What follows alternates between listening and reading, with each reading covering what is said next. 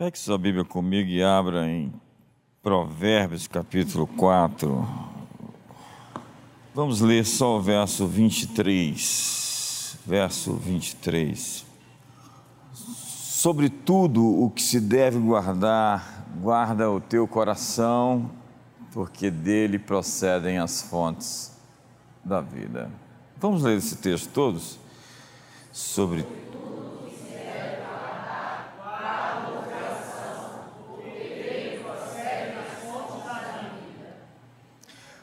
O destino de cada homem começa no seu próprio coração. Você será vitorioso ou derrotado a partir das coisas que acontecem interiormente. As coisas mais importantes que acontecem na sua vida estão acontecendo dentro de você.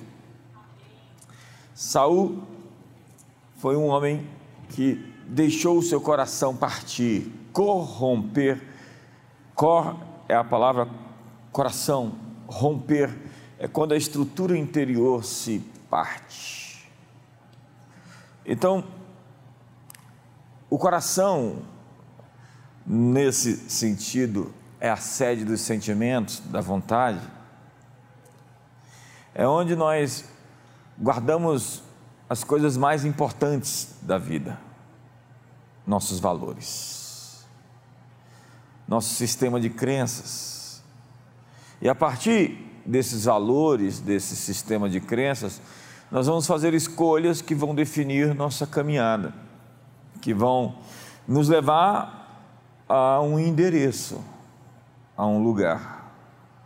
Por isso que se diz que a jornada é tão importante como o destino, porque na jornada você se transforma para o lugar onde você tem que estar.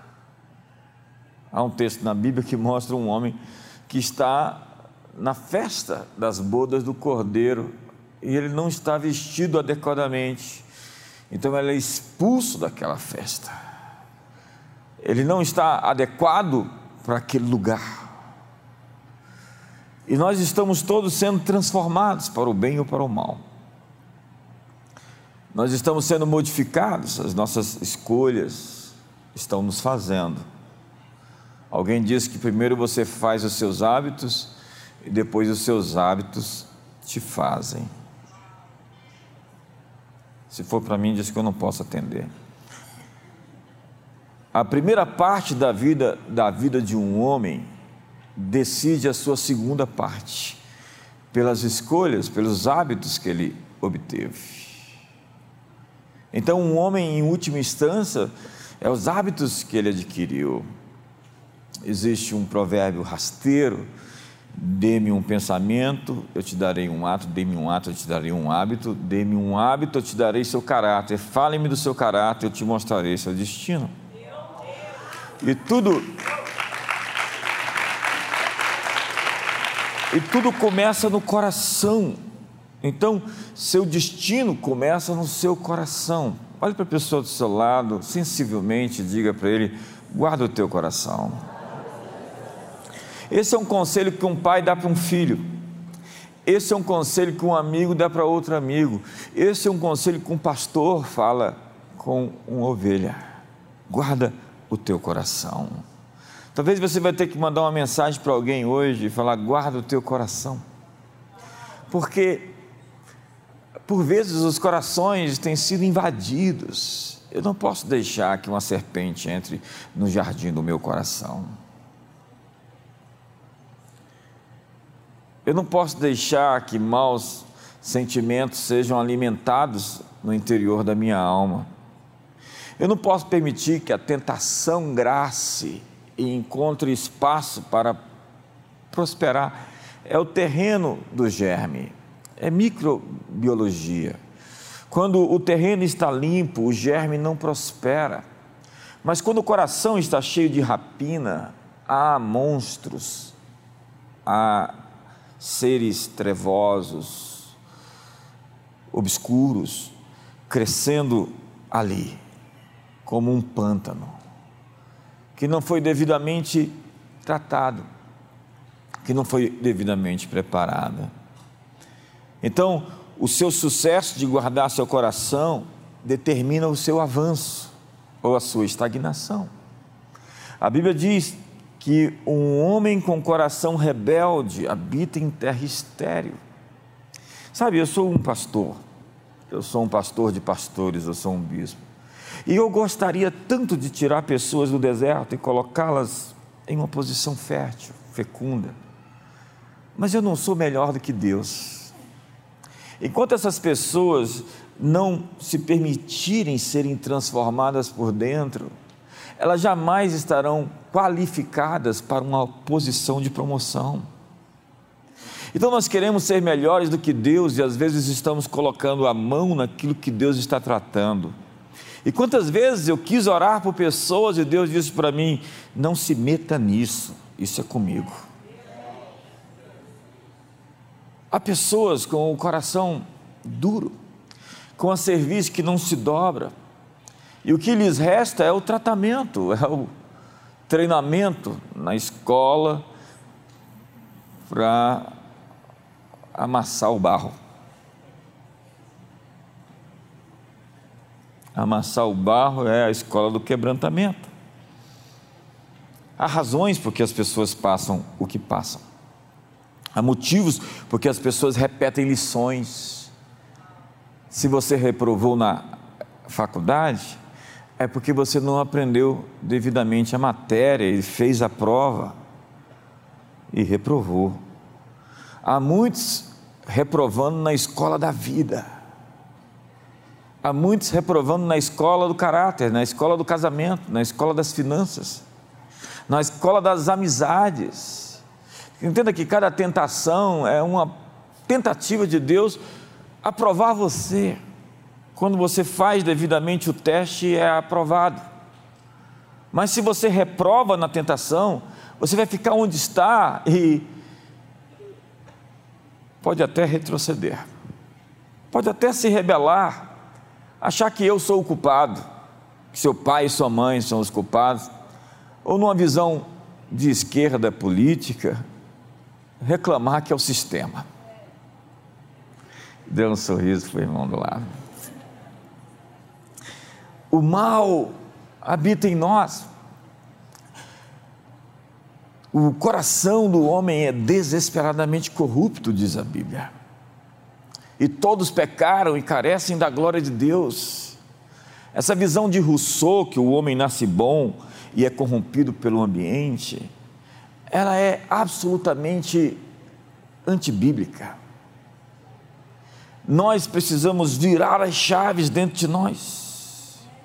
Nós precisamos mudar o que existe dentro de nós para mudar tudo à nossa volta. Então não espere que as coisas mudem ao seu redor enquanto elas não mudam dentro de você.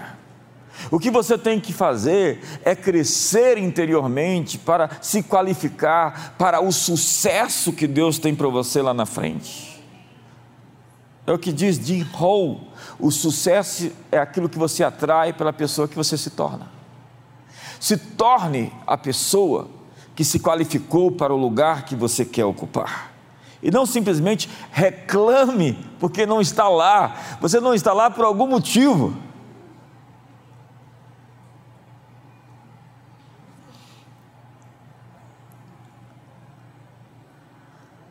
A minha realidade interna define a minha realidade externa. E se eu prosperar em meu coração, minha vida também vai prosperar é, João escrevendo a Gaio, eu faço votos da tua prosperidade e da tua saúde, assim como é próspera a tua alma. A sua alma reflete uma prosperidade exterior. Você precisa aprender a crescer. Você precisa virar, desfazer esse nó na sua alma que te mantém no lugar onde você está. Há pessoas tão amarradas. Há Simão o mágico, eu estava ali em cima pensando no arquétipo do Simão. Pedro diz para ele: Você está preso em um laço de iniquidade, em fel de amargura. Ele queria uma projeção, ele queria aparecer, ele queria comprar o dom de Deus por dinheiro. E Pedro diz: Você está todo amarrado, sujeito. E o que te amarra é amargura, é fel de iniquidade que contaminou você todo por dentro. Enquanto você não se liberar dessa necessidade de aparecer, de se projetar, você vai ficar onde está, você não vai dar um passo adiante, porque você fala que é sobre Deus, mas é sobre, só você, o teu Deus é o seu ventre. Seu problema não é o seu passado, são as suas crenças atuais. A fé, segundo Hebreus, é a convicção dos fatos que não se veem. Agora, não se veem naturalmente, porque aos Efésios, Paulo escreve, para que os olhos do seu coração se abram, para ver, para discernir, para perceber qual a riqueza da glória da sua herança, qual a suprema grandeza do seu poder, qual é a esperança da sua vocação. Então nós precisamos acionar nosso poder de concordância com Deus. Meu trabalho é dizer amém aquilo que Deus disse sim. Porque em todas as suas promessas, ele já disse sim, e o amém por nosso intermédio. O amém é o nosso sim, aquilo que Deus disse sim. É preciso então aceitar a realidade que Deus nos propõe, conhecereis a realidade, e a realidade vos libertará. Acredite, essa é a significação do termo. Porque o inimigo vem roubar, matar e destruir, mas eu vim para que tenham vida e vida abundante. O inimigo veio, eu vim. O vim, o veio, é a mesma palavra, que quer dizer uma permissão. A batalha é sobre concordância. Então o diabo está ali todo o tempo tentando enfiar uma convicção no seu coração acerca de algo, de algum assunto, sobre casamento, sobre finanças, sobre política, sobre saúde. Eu estava conversando com um líder ontem, ele disse: Olha, minha mente está sendo assediada por pensamentos de enfermidade, insistentes. A batalha é uma batalha de convencimento. No momento em que você abriga esse pensamento, você deu uma permissão para o diabo roubar, matar e destruir. Eu vim para que tenham vida, o ladrão veio. A palavra significa concordar, aceitar. Então você tem pensamentos insistentes na sua mente que você tem que dizer jamais, nunca. Eu definitivamente repudio. Eu digo não. Ei, eu vim aqui essa manhã para te dizer que você pode dizer sim e você pode dizer não. Você não é meramente um fantoche, um soldadinho de chumbo amarrado na roda da história, sendo levado por forças fortuitas. Você não está no roldão da história. Você pode dizer sim e você pode dizer não. Eu te proponho a vida e a morte, o bem e o mal, a bênção e a maldição. Seu maior poder dado por Deus é o poder de escolher, é o poder de resistir e dizer: Satanás, você não tem nada em mim. Satanás, eu não vou aceitar as suas ideias, os seus pensamentos, os seus pesadelos, as suas opressões. Eu digo: fora de mim, para trás de mim, arreda queda, vai-te embora.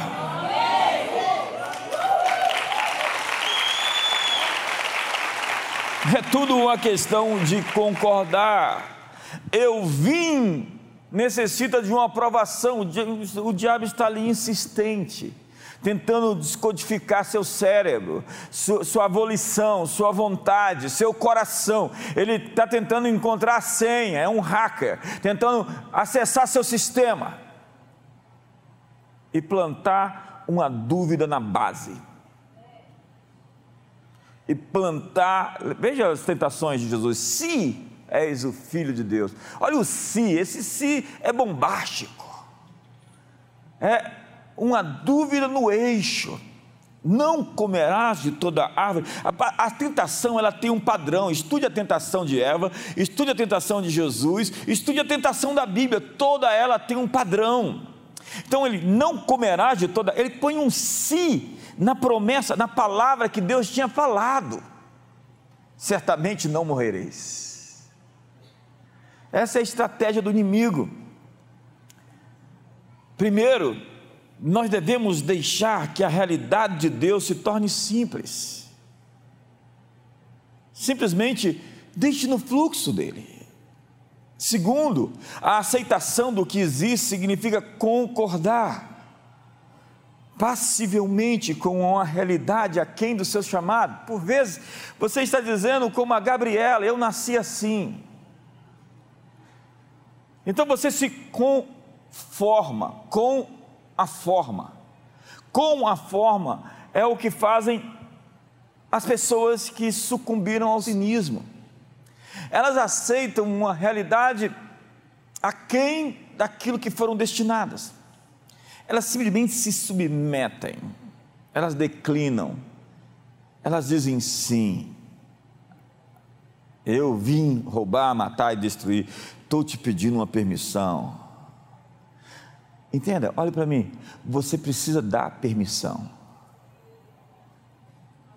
Você precisa aceitar a condição de viver pedindo dinheiro emprestado. E você, em muitos casos, aceitou viver pagando juros. Você precisa aceitar a condição de ficar escravo da pornografia. É uma aceitação. Você precisa aceitar a condição de ficar formulando pensamentos de derrota o dia todo.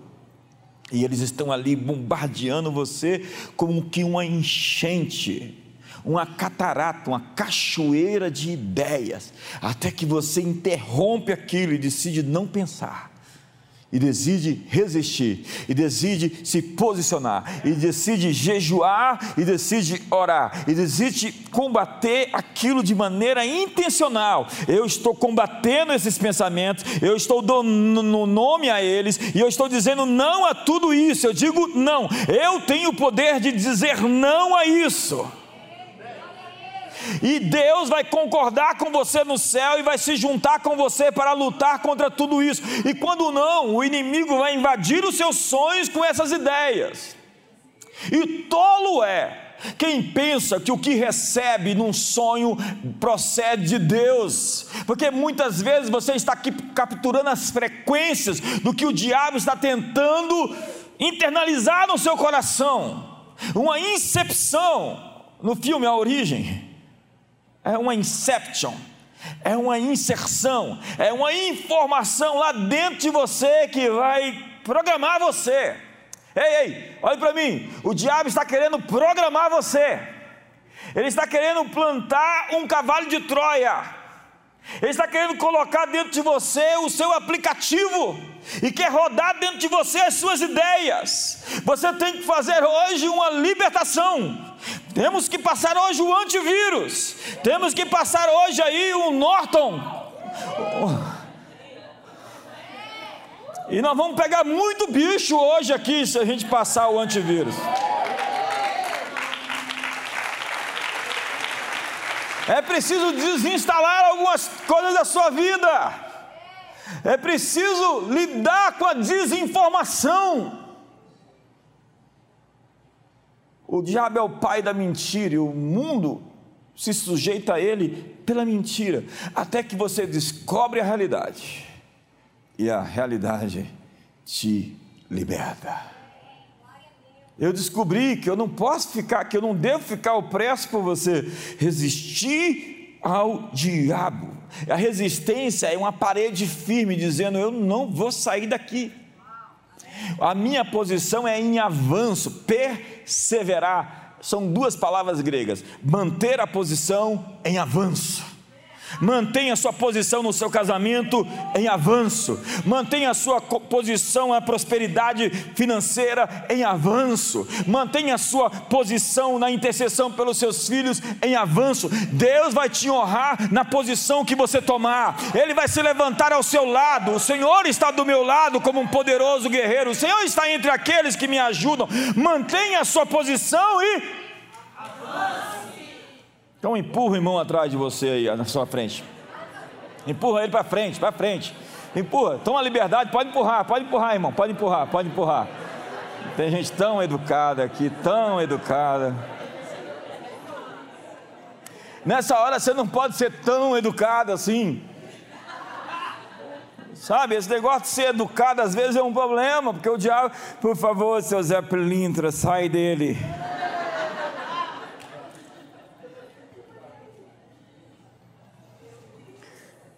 Há pessoas que foram domesticadas e vivem de modo pacífico com o, o, o, mal. Você sabe, se eu sair na porta da minha casa e tiver um lixo, eu vou falar: ei, ei, SLU, vem aqui, tem um problema.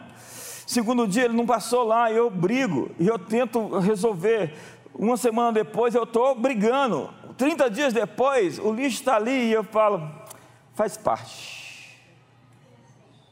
Sabe qual é o nosso problema? Nós nos acostumamos com o lixo. Nós nos acostumamos com o que está errado. Hoje você tem que dizer: Eu não vou aceitar nada em desacordo com a vontade de Deus para mim. Mulheres que se acostumaram com o desrespeito do marido, você vai ter que impostar a voz também e dizer: Aqui não, senhor. Não reclame daquilo que você permite. Diga para ele que você é uma princesa e tem que ser tratada como tal.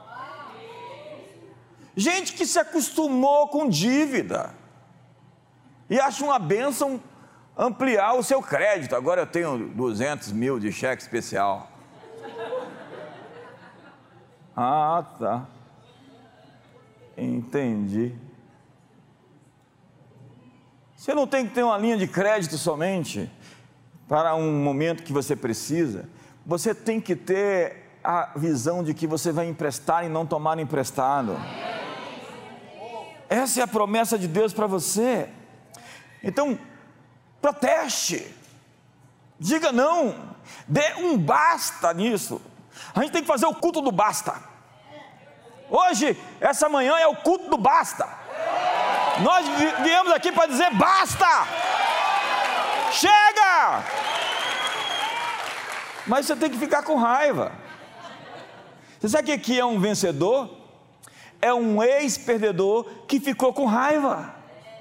Enquanto você ficar aí passivo, ah, ah, ah, nada, irmão. É ah!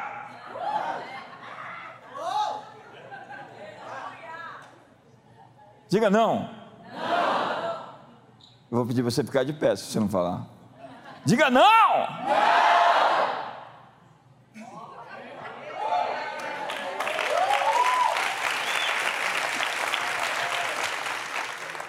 Guarde seu coração, guarde do que entra no seu coração, porque o que entra também vai sair. Jesus disse que não, são, não é aquilo que o homem come que contamina seu coração, mas é aquilo que sai dele. E o que saiu, de alguma forma, entrou por meio de um assédio. Um assédio através de pensamentos. Não aceite essa realidade confinadora. Uma das coisas mais difíceis para nós é conseguir equilíbrio doutrinário, vendo não uma parte, mas a totalidade do conselho de Deus. Eu tenho problema com pregadores que, para estabelecer o seu ponto, precisa desfazer de outros pontos verdadeiros. Isso é um grande problema na cristandade. Eu vejo tanta gente que se acha dono da verdade, pega um pedaço da verdade de Deus e fala assim: o resto é resto. Eu amo os evangelistas, mas para eles o reino de Deus é só ganhar pessoas para Jesus, nada mais. Então, se você tem um pastor evangelista numa igreja, a igreja dele é um berçário. E é uma brigaiada de criança lutando um com o outro, porque ninguém cresce, não existe processo doutrinário de crescimento, não existe processo de crescimento, de desenvolvimento pessoal, não existem equipes apostólicas, não existe ministério profético saudável. Se você tem uma igreja que o cara é só profeta, só profeta, ele é só exortador e sai pelo de ovelha para todo lado. Ovelha não tem nem pelo, né? Tem lá. É. Se tem uma igreja que o cara é só mestre, ele só ensina os pontos doutrinários profundos das Escrituras. E assim vai. Uma igreja cujo sujeito é só pastor, ele só quer cuidar das pessoas. Oi, você está bem? Como vai? Ele tenta alimentar e cuidar das pessoas.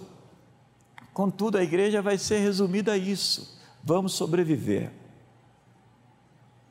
Não está aqui para sobreviver. Você está aqui para avançar. Esse é o seu ponto de avanço. Você sabe, nós entramos no mês de Elu hoje. o calendário judaico. Nós já mudamos de mês, é o último mês do ano, e no dia 25 de setembro agora é a virada do ano judaico, o ano 5783. Por que, que você fala isso? Porque Jesus vivia sob esse calendário. E Daniel, ele está orando na hora terceira, que é a hora do sacrifício, lá na Babilônia. Ele vivia sob outro fuso horário. Profetas vivem sob outro fuso horário. Nós precisamos entender o que Deus está fazendo. E não simplesmente ficar capturando as ameaças. O inimigo está ameaçando. Quantos estão se sentindo ameaçados esses dias?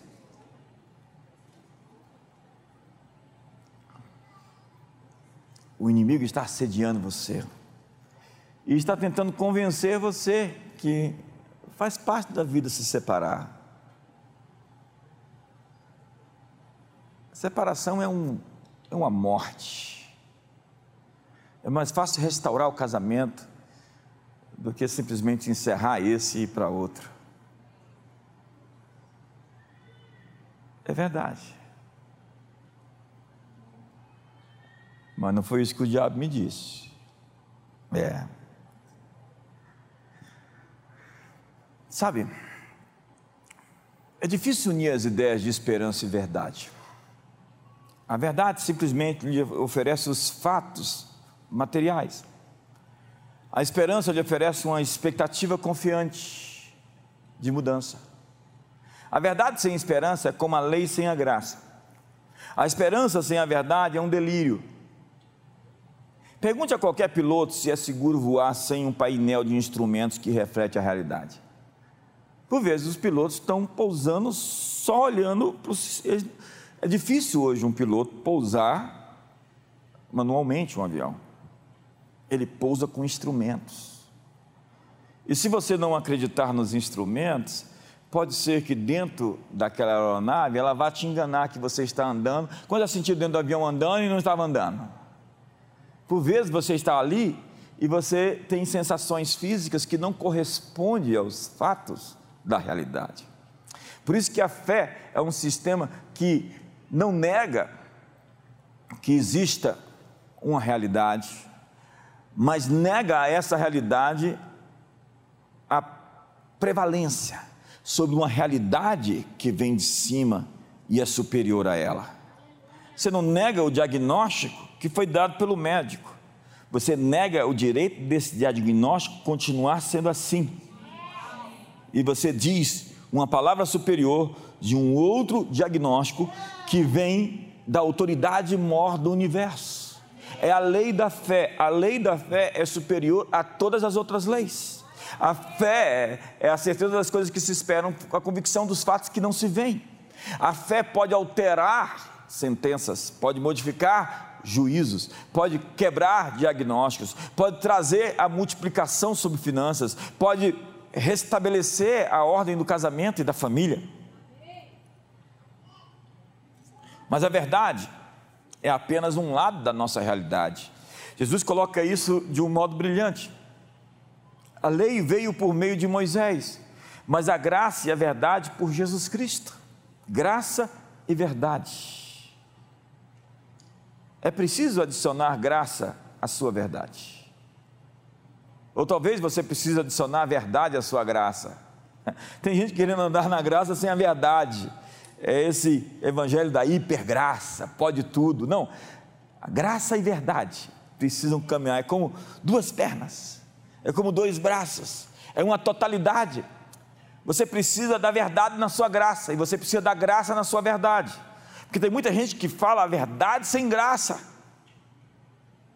Se você tem um diagnóstico médico negativo, não significa que você deve se curvar diante da doença. Se os lucros sumiram e a dívida está subindo, não significa que Deus não pode reverter a situação. Se a pessoa amada está se desviando, não significa que Deus não pode colocar as coisas de volta no caminho. Você não precisa ter medo da realidade. Com o Deus de toda graça, a verdade então se torna sua amiga. Você pode questioná-la, porque todas as coisas são possíveis para Deus. Então, uma visão profética pode lhe dar uma visão superior. A cidade estava cercada de inimigos e Geazi estava muito assustado Então Eliseu disse: Senhor, abre os olhos dele para ver. E ele viu que por ao redor dos inimigos haviam carros, carruagens e cavalos de fogo por todos os lados. Que Deus abra os nossos olhos esses dias para ver o que Ele está prestes a fazer no Brasil.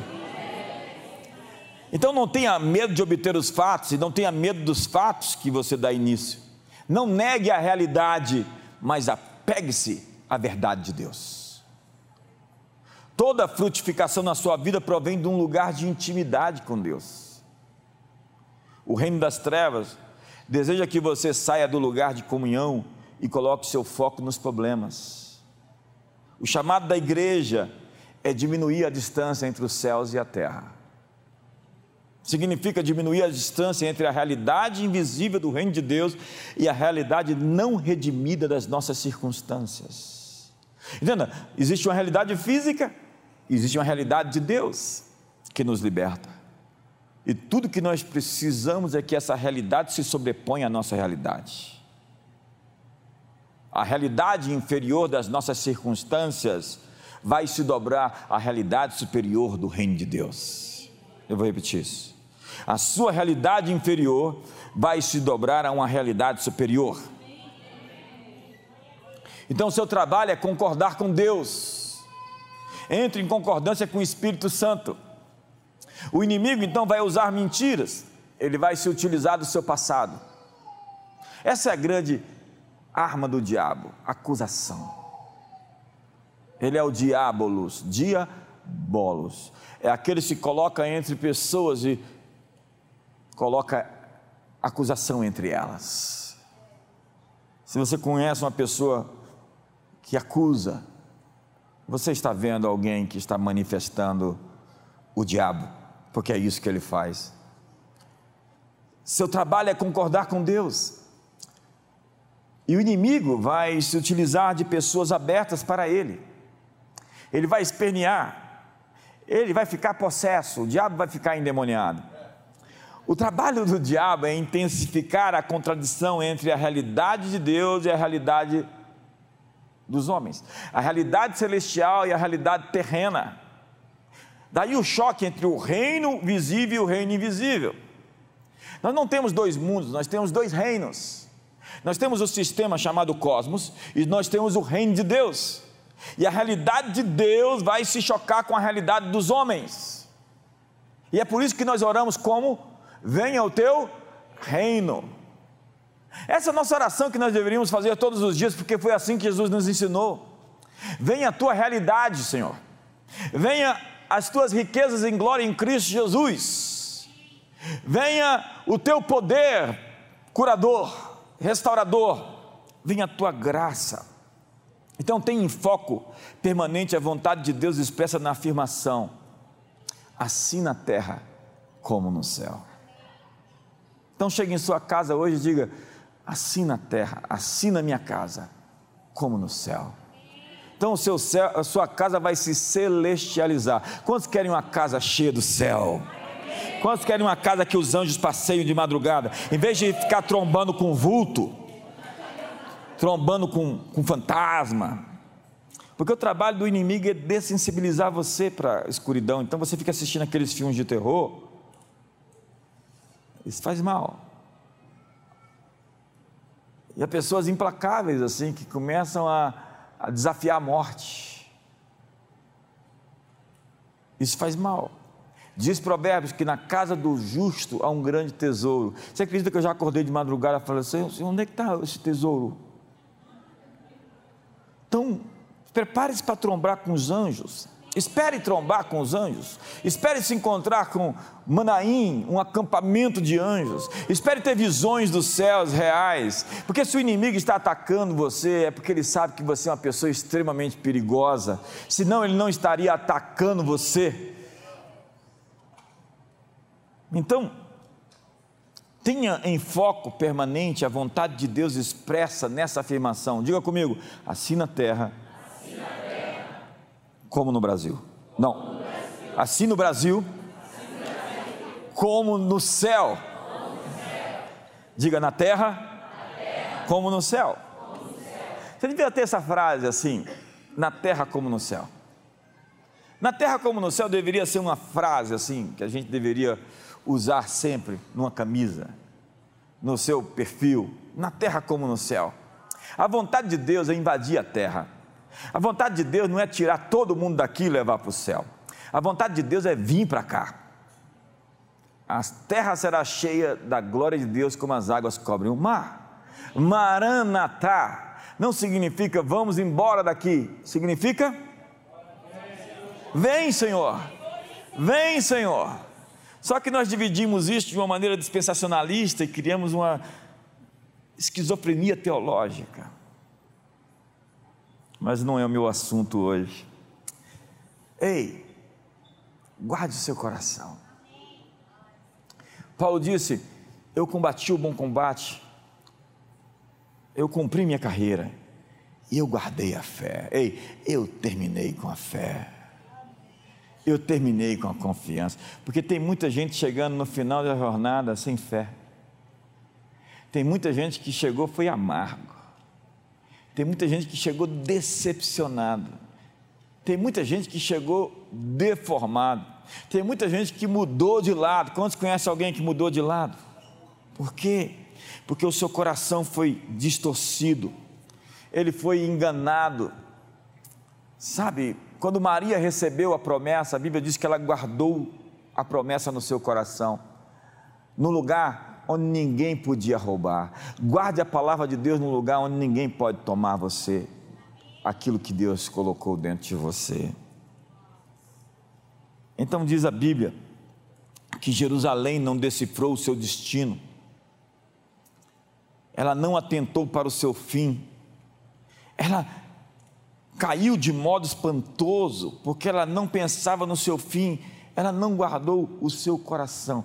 Entenda que, se Deus fala com cidades, é porque cidades, na sua coletividade, produzem uma espécie de alma, de personalidade. Jesus está falando com Cafarnaum, com Betsaida, Jesus está falando com Corazim, Jesus está falando com Jerusalém, Jesus fala com cidades porque cidades têm uma personalidade. E se a nossa cidade se torna má e perversa, inevitavelmente não é porque Deus foi lá e veio e manifestou seu julgamento, é porque o mundo foi feito com uma determinada matemática. Então você faz as contas e você sabe que aquilo vai dar ruim. Quando você vê pessoas arrogantes, pessoas que falam pauladoras, tagarelas, críticas, você sabe, vai terminar mal. Você não precisa ser esperto, guru ou profeta. Você só precisa fazer as contas para saber que determinados comportamentos vão terminar mal. Pode ver, é um algoritmo. Eu escrevi isso no, no, meu, no meu mais recente livro. A vida é como uma conta. Então, o seu algoritmo está dando esse resultado. E se você não se arrepender, não mudar seu, os seus pensamentos e assim o seu algoritmo, você vai chegar nesse ponto. É assim que a vida acontece, ela é cheia de muitos números, de muitos cálculos. Até o diabo sabe onde é que isso vai dar. É por isso que ele está ali, fazendo as contas e tentando insinuar para você que não tem jeito. Mas eu posso lhe dizer que se você se arrepender e mudar de rumo, Deus tem uma nova conta e um novo resultado para essa equação da sua vida. Sabe,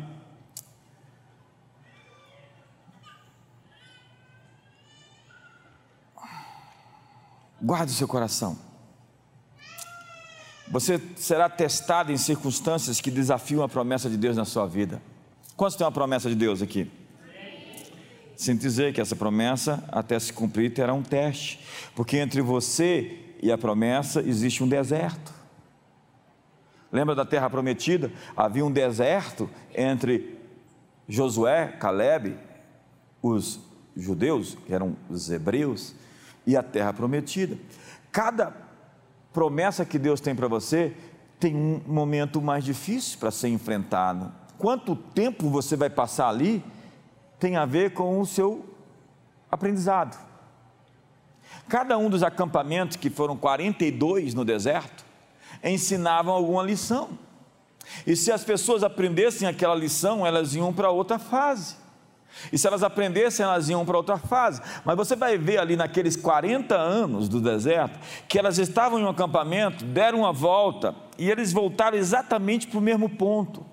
Quantos já viram pessoas voltando para o mesmo ponto? Vivendo a mesma crise. Pessoas com os mesmos problemas, nunca resolvem os problemas do casamento. Sempre estão andando em círculos, por quê? Porque não aprenderam a lição. Então tem que voltar lá e fazer a prova de novo. Glória a nada, irmão.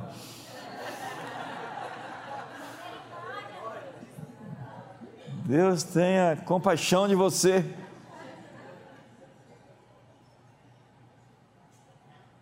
Então, Abraão, você é pai de muitas nações, mas como? Eu sou estéreo, eu sou velho. Havia uma contradição no corpo dele com relação à promessa que Deus fez. Eu tenho uma promessa para você, mas tem uma contradição. Eu tenho um exame lá que eu não posso dar, gerar filhos. Eu tenho um diagnóstico de infertilidade. A realidade de Deus vai vencer a realidade do seu diagnóstico, na terra como no céu.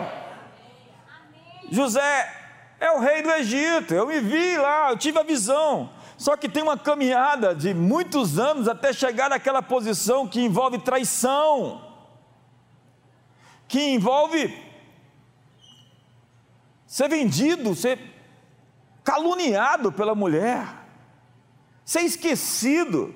Já tinha tudo para se sentir amargurado, depressivo, para não confiar em mais ninguém. Mas ele chegou lá e ele chegou sensível.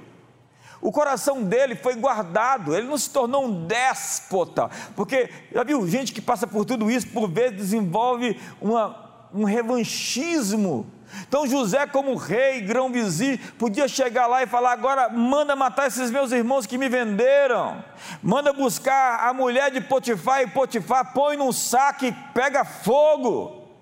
Tem gente assim que quer eh, se vingar na primeira oportunidade que tem e mostrar o seu valor, mas José não. José guardou o seu coração. E quando os irmãos ficaram com medo dele puni-los, dele julgá-los agora que seu pai tinha morrido, ele diz aí: porventura estou eu no lugar de Deus, a vingança não é minha, o que vocês quiseram fazer contra mim, Deus o tornou em bem, como hoje o vedes. Para ser rei em Israel, Davi teve que ser treinado no deserto, com o líder dele, perseguindo ele, jogando lança nele. Olha, meu líder me jogou uma lança, eu peguei a lança e joguei nele de novo. Não, Davi que saiu correndo. Será que ele não podia ter enfrentado Saul? Ele era um guerreiro, um matador de gigantes, mas ele foi para o deserto, se escondeu na caverna de Adulão. Saul uma vez o cercou com três mil homens, ele conseguiu fugir com os seus quatrocentos, porque Deus mandou um inimigo para rei. Às vezes Deus vai mandar inimigo contra os nossos inimigos. Quantos querem que Deus envie inimigos contra os nossos inimigos? Deus está enviando agora inimigos contra os nossos inimigos.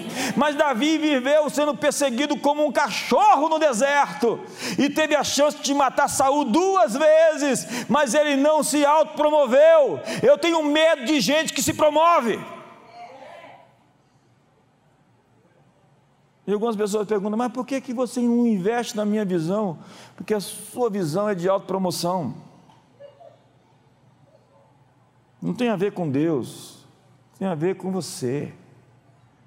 Você diz que é sobre Deus, mas é só você, purinho, carne, não é nem filé, é carne de terceirona mesmo. Dá um sorriso para o irmão do lado. Fala, você está tão bonito hoje. Olha, eu quero lhe dizer: o Espírito Santo não trabalha para você, ele, tra ele trabalha com você, e ele está no comando, ele está na frente. A natureza de Deus é nos dar de antemão as ferramentas que precisamos para as guerras que nós vamos enfrentar. Estou dando uma palavra bem pastoral, bem leve, bem suave para você pensar o resto da semana. Então Deus já te deu instrumentos para superar cada desafio. Somente guarde o seu coração. Se a gente pudesse fazer um exame do que existe aí dentro, como estaria? cheio de ganância, querendo de qualquer custo sucesso, cheio de luxúria, cheio de carência. Guarde o seu coração da ofensa. Aí eu estou ferido, problema seu. Se você está ferido e não for curado, vai, infec vai infeccionar. E se infeccionar, vai morrer. Está ferido não é uma coisa assim, ah, eu estou machucado. Está machucado? Então vai ser curado. Eu tenho medo de gente machucada que não perdoa as pessoas, porque aquilo cresce. Gente feridenta é gente perigosa. E se você anda com essa gente feridenta, sem confrontá-las, você faz parte do problema. Não põe o dedo na cara dela, não. Fala assim, ó, faz assim, vira assim o dedo e fala: é sobre você. É sobre você. Guarde seu coração. Perdão e humildade são essas poderosas armas de guerra no mundo espiritual.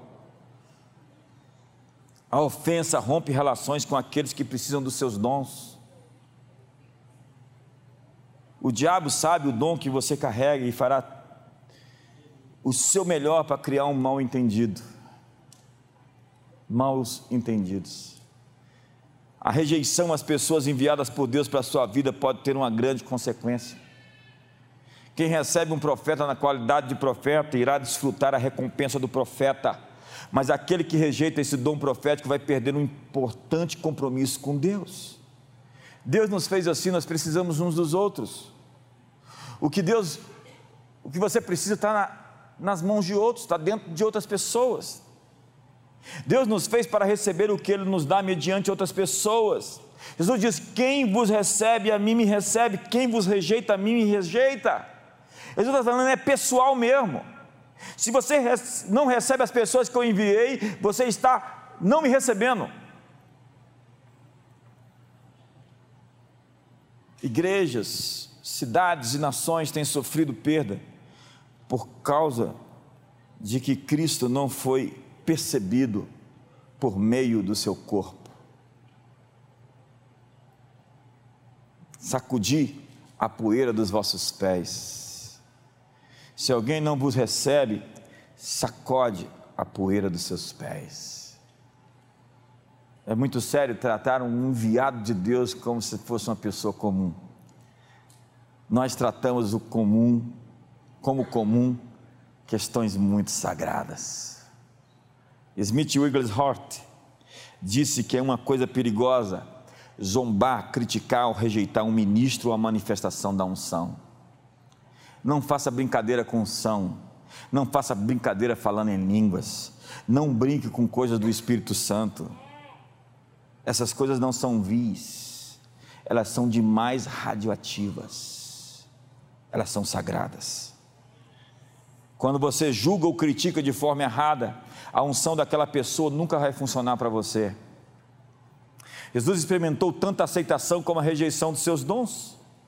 E disse que isso ia acontecer conosco. Ele só pôde abençoar quem o celebrou. Em Nazaré, ele não pôde fazer milagres. No fim das contas, não é sobre você. Eu vou terminar. Eu estou orando para que a CN possa receber todos aqueles que Deus está nos enviando. Portanto, guarde o seu coração da ofensa, guarde o seu coração da crítica, guarde o seu coração da vingança, guarde o seu coração da decepção. Seu destino começa no seu coração. E se você fracassar dentro de você, você fracassou como um, um ser humano.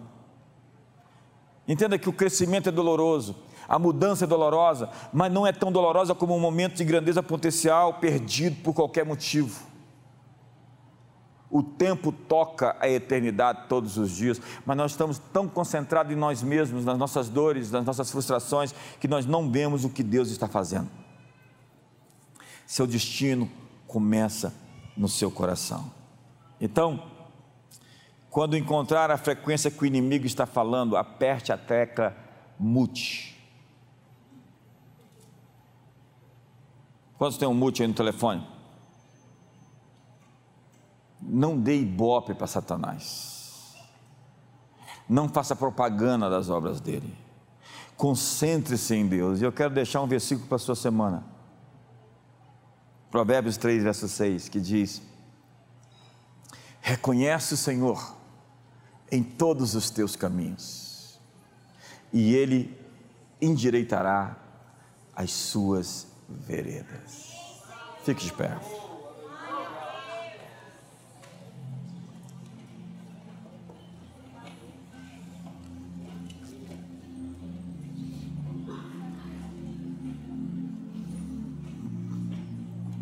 Onde é que Deus está nisso?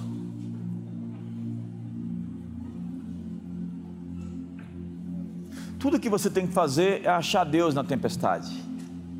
Onde Deus está nisso? Deus sempre vai aproveitar qualquer coisa para beneficiar você. Qualquer coisa. Quando estão passando por alguma situação que você fala assim, por que isso? A, a, a pergunta errada traz nenhuma resposta. Você precisa das perguntas certas para ter as respostas certas. A pergunta certa para cada situação que você está vivendo é: onde Deus está nisso?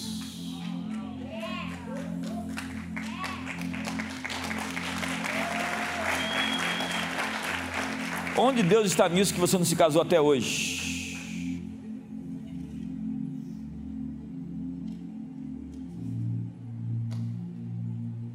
Onde Deus está nisso que Ele te. É engraçado porque Jesus mandou a gente pegar o Evangelho a todas as criaturas. E quando Paulo foi para Bitínia, para a Ásia Menor, o Espírito Santo o impediu. Deus nos manda pregar o Evangelho e o impede de avançar para a Ásia Menor.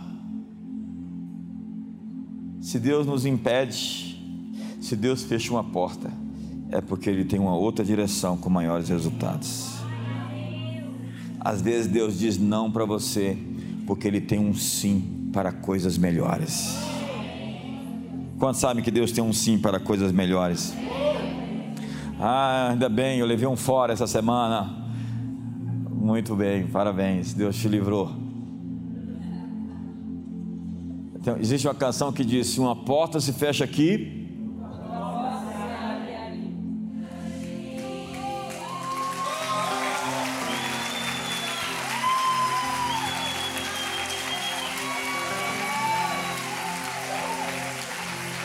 para você: Deus cuida de mim.